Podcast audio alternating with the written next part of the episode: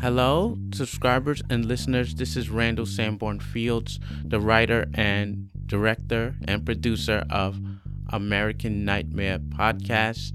Um, American Nightmare, Origin of the Golden Ninja, Season 1. This is a call to action that I would appreciate it very much if many of you who are listening and if you're enjoying the content uh, that I'm doing, please go to iTunes and write a review.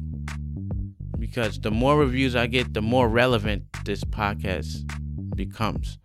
So, you know that I'm you know, I'm fighting against these big corporations podcasts, you know, that have huge followers. They get the front page, they get everything. Right? So I'm fighting against these types of podcasts. I just came into the game a month ago. Um, but you know, I've had this stuff, I've written this stuff uh, like two years ago. So I got like tons of content. However, you know, to know that this is not in vain, write a review. You know, it makes me feel good. It makes me like it gives me motivation.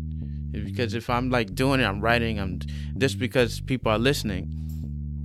Um, I also want to know how you feel about the content. Am I going in the right direction? So, you know, this a review somewhere, a review on iTunes would be nice. Like it, it don't, it takes you like two minutes, right? Two minutes. This. Thank you, and enjoy. Goodbye. American Nightmare. Origin of the Golden Ninja. Chapter 21. Mr. Goldberg is reminiscing. Found this on a young girl in Nanjing, 1942.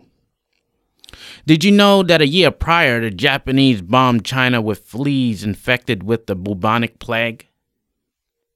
It was an evil time back then. I was filled with hate. What was happening in Poland, I guess you know. They teach you that stuff in high school now. Roland says, Yeah, the school took us on a field trip to see Schindler's List. Mr. Goldberg says, The Chinese had their own Holocaust over there. America didn't report it, but we knew. The things the Japanese did horrific. Corpses everywhere. What the Japanese left over, we scavenged ourselves. It wasn't much. At that time, most Jews were all in refugee camps, running from one camp to another, across continents. One promised us death, the other a glimpse of hope. But this little girl, Mr.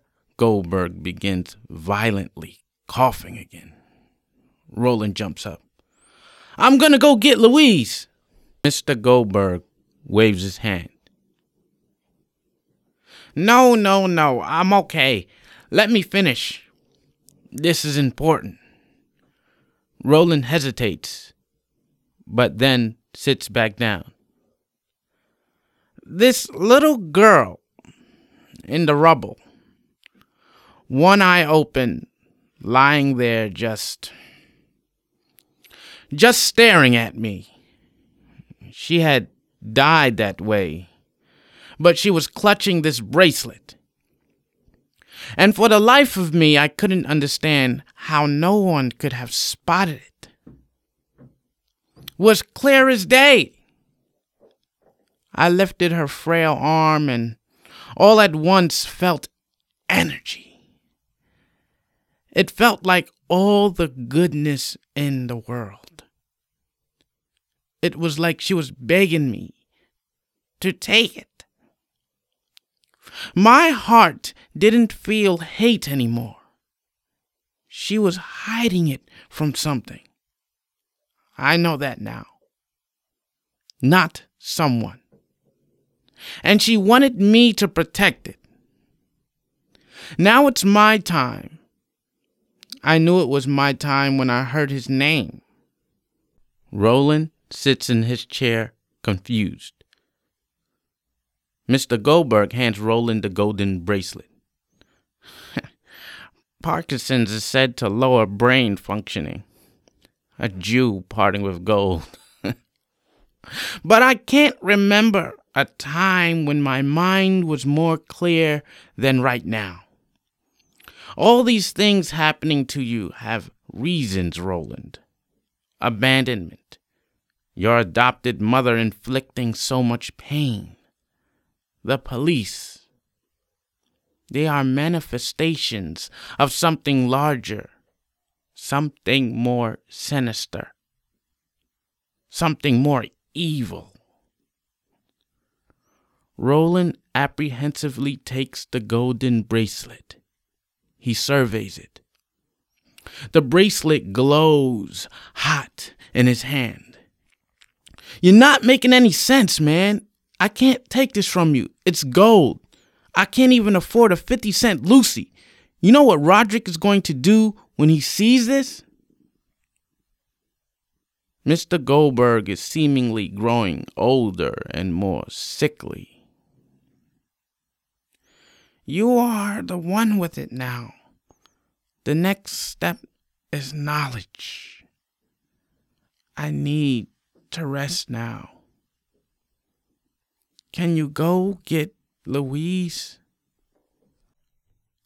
I'll see you next week, Mr. Goldberg, right? Mr. Goldberg hesitates. Yeah, kid.